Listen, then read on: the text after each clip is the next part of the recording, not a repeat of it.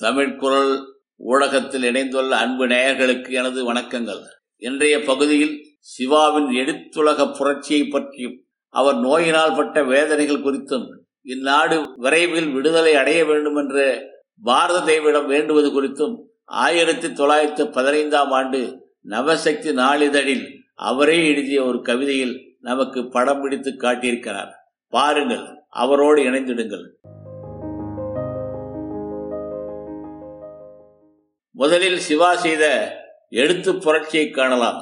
சிவா சிறையிலிருந்து வெளியில் வந்து தன் மனைவியை நிர்வாக ஆசிரியராக கொண்டு ஆயிரத்தி தொள்ளாயிரத்தி பதிமூணாம் ஆண்டு ஏப்ரல் மாதம் ஞானபாணி என்ற ஒரு மாத இதழை தொடங்கினார்.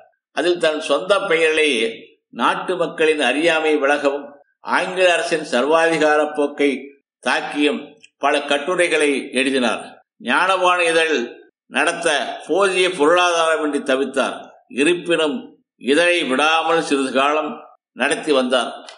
ஆங்கில அரசு தேசபக்தர்களை கைது செய்து விடுவார்கள் என்ற அஞ்சி மகாகவி பாரதியார் புதுச்சேரியிலே தங்கியிருந்தார். அவர் எழுதும் கவிதைகளை வெளியிட தமிழ்நாடு பத்திரிகையாளர்கள் அச்சம் கொண்டனர். ஆனால் சிவா எவ்வித அச்சமுமின்றி தனது ஞானபானவில் பாரதியின் கவிதைகளான பாப்பா பாட்டு பாஞ்சாலி சபதம் சின்ன சங்கரன் கதை போன்றவற்றை வெளியிட்டார். அதே போல வாவே சுப்பிரமணிய ஐயர் கட்டுரைகளும் ஞானபானுவில் வெளிவந்தன. சிவா முப்பதுக்கும் மேற்பட்ட நூல்களையும் நாடகங்களையும் எழுதி வெளியிட்டார்.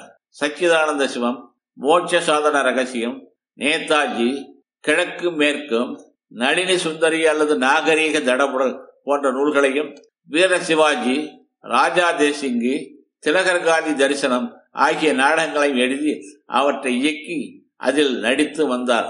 மக்களின் மனதில் விடுதலை தீயை மூட்ட நாடகங்களே உதவும் என கருதி ஆங்காங்கே நாடகங்களை சிவா நடத்தி விழிப்புணர்வை ஏற்படுத்தினார்.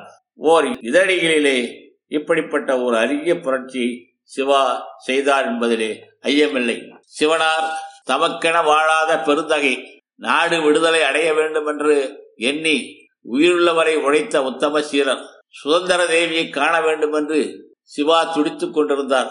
அவர் தன் விருப்பத்தை தேசபக்தன் என்ற இதழில் ஒரு கவிதையாக எழுதி வெளியிட்டார். அந்த கவிதை இதோ பாருங்கள். நித்யானந்தனே நிர்மலநாதனே சத்தியம் ஒன்று சாற்றுவேன் கேண்மோ அடியுடன் என்னை அர்ப்பணம் செய்தேன். படிதலில் எனக்கு பந்துக்கள் இல்லை. உனையே நம்பினேன் உலகின் துணையென வினையே விதிதான் விதியே ஆயினும் உண்டன் அருட்சக்தியினாலே காயினும் சரியே கனியினும் சரியே நீயே என்ற நிலையை நம்பினேன். தாயே போல்வாய் தன்னருள் புரிவாய். அடியேனுக்கு ஒரு ஆசையும் கொண்டு படிதனில் எந்தன் பாரத தேசம் சிறியோரெல்லாம் சீர்படும் தேசம் நல்லோரெல்லாம் நாடிய தேசம் பொல்லார் தாமும் புகழும் தேசம் செழித்து கொடுத்து திகழும் தேசம் அழித்தும் அழித்தும் அட்சய தேசம் உண்ட வீட்டுக்கு ரெண்டகம் செய்யும் முண்டர் தமக்கு உணவிடும் தேசம் சத்தியம் பொறுமை சாந்தம் தைரியம் நித்தியமாக நின்றிடும் தேசம் அவனே தனக்கு ஆத்ம ஞானத்தை தவநிலை நின்று சாற்றும் தேசம். துஷ்டர்களுக்கு சுகத்தை கொடுத்து இஷ்டப்பட்டதை ஈயும் தேசம். இந்த தேசம் இப்பொழுது இருக்கும். பந்த பாங்கை பார்த்திடும் பொழுது சொந்த பிள்ளைகள் சோறில்லாமல் மந்தை மந்தையாய் மாய்ந்து போவதே என்னந்தோறும் என்னந்தோறும் அந்தோ என்று ஆவி உழையுதே வந்தோரெல்லாம் வயிற்றில் அடிக்கிறார். அனைவர் இழவுக்கு மழுபவர் நாமும். மனமோ உடையுது வயிறோ எரியுது நாவோ குளறுது நான் என் செய்வேன். ஆவோ என்று அலறுதல் அன்றி அலறினேன் அலறினேன் ஐயகோ என்று கழகம் செய்வான். கரிதனன் என்றே அதிகார வர்க்கம் ஆக்கையிட்டதால் சிறைதலை என்று சிந்தை நோகாது ஆறு வருடம் அடைபட்டிருந்தும் ஏறு என் மனம் இடிபடவில்லை. எந்தன் தேசம் எந்தன் உயிரே நொந்தும் எந்த நுண்ணிய மனந்தான் திடமுற்றேதான் தெளிந்தேன் அன்றி. மடமுற்ற நான் மயங்கியதில்லை வெளியில் வந்தேன் விடுதலை அடைந்து.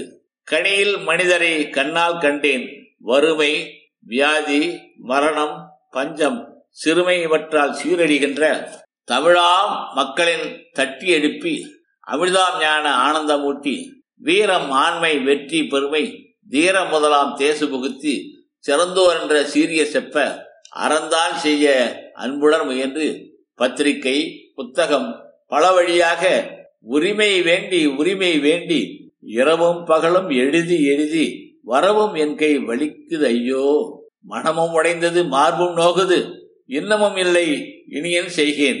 கொடியதோர் வியாதி கொல்லுது என்னை. படிதனில் இருந்தும் பயன்தான் என்ன? ஆதலால் இப்பொழுது ஒன்றை ஈங்குனை வேண்டுவன். தப்பாமல் செய்து தயவுடன் காப்பாய். எந்த ஜனங்கள் ஏற்றமடைந்து சொந்த தேசத்தில் சுகமாய் வாழணும். கண்ணியமாய் நம் காவல் புரியணும் அரசு புரியணும் அருள் பெற வேண்டும் முரசு அடிக்கணும். முழங்கணும் பேரிகை. பயமே இல்லை பயமே இல்லை. ஜெய ஜெய ஜெய ஜெய ஜெய ஜெய பேரிகை. இந்தியர் அனைவரும் இன்ப புரியில். முந்த வீழ்ந்து முத்துயில் குளித்து தீதலாம் அகன்று சீர்வர வேண்டும். ஈதலாம் செய்தல் ஈசனே நின் கடன். என்று சிவன் தன் உள்ளக்குமுறலை கவிதையின் மூலம் வெளிப்படுத்தியுள்ளார். நாட்டு மக்கள் விழிப்புணர்வு பெற வேண்டும் என்பதற்காக கடுமையான தொடுநோய் வரை பீடித்திருந்த போதும் இரவும் பகலும் எழுதி வருந்தினார். நாடு விடுதலை அடைய வேண்டும் என்ற ஈசனிடம் வேண்டுகின்றார். இதே போல ஆயிரத்தி தொள்ளாயிரத்தி பதினைந்தாம் ஆண்டு ஜனவரி மாதம் பதினாறாம் தேதி இரவு பதினோரு மணிக்கு ஒரு கவிதை எழுதியுள்ளார். அதில் அன்று என் கண்களில் கண்ணீர் தாரை தாரையாக ஒழுக ஆரம்பித்தது. போல் ஆகிவிட்டது. நான் அழுது தாயை பின்வருமாறு பிரார்த்தித்தேன் என்று குறிப்பிடுகின்றார். அக்கவிதை இதோ. அம்மா தாயே அருள் புரிவாயே. அல்லும் பகலும் அறுபது நாழியும் இந்த கொல்லும் வியாதி என்னை குத்தி குடையுதே. பிச்சை காரணென பிறர் பலர் சொல்லவோ இச்சொச்சை வார்த்தைகளை நான் சுகமென கருதவோ நாடி நரம்பெல்லாம் நமன் பற்றி இருக்கின்றான் ஓடி வந்துன் பதத்தை இறுக்கி பிடித்தேன். குற்றமது செய்தாலும் குணமுடியோ நீதான். பெற்ற தாயே பிழை பொறுக்க வேண்டாமோ? நம்பினேன் நம்பினேன் நம்பினேன். அம்பிகையே உனையேதான் அபயமென நம்பினேன் என்று சிவா தன் உணர்ச்சிகளை அம்பிகையிடம் கொட்டி தீர்த்து நம்மையும் கலங்க வைத்து விட்டார். அடுத்து சிவா குறித்து அவருடன் தொடர்பு கொண்ட தேசபக்தர்கள் என்ன கூறினார்கள் என்றும் சிவா அவ்வப்போது தன் நண்பர்களுக்கு எழுதிய கடிதங்களின் ருசிகர தகவல்களையும் அடுத்து வரும் தமிழ் குரல் நிகழ்ச்சியில் உங்களோடு பகிர்ந்து கொள்ள போகின்றேன். காத்திருங்கள். நன்றி. வணக்கம்.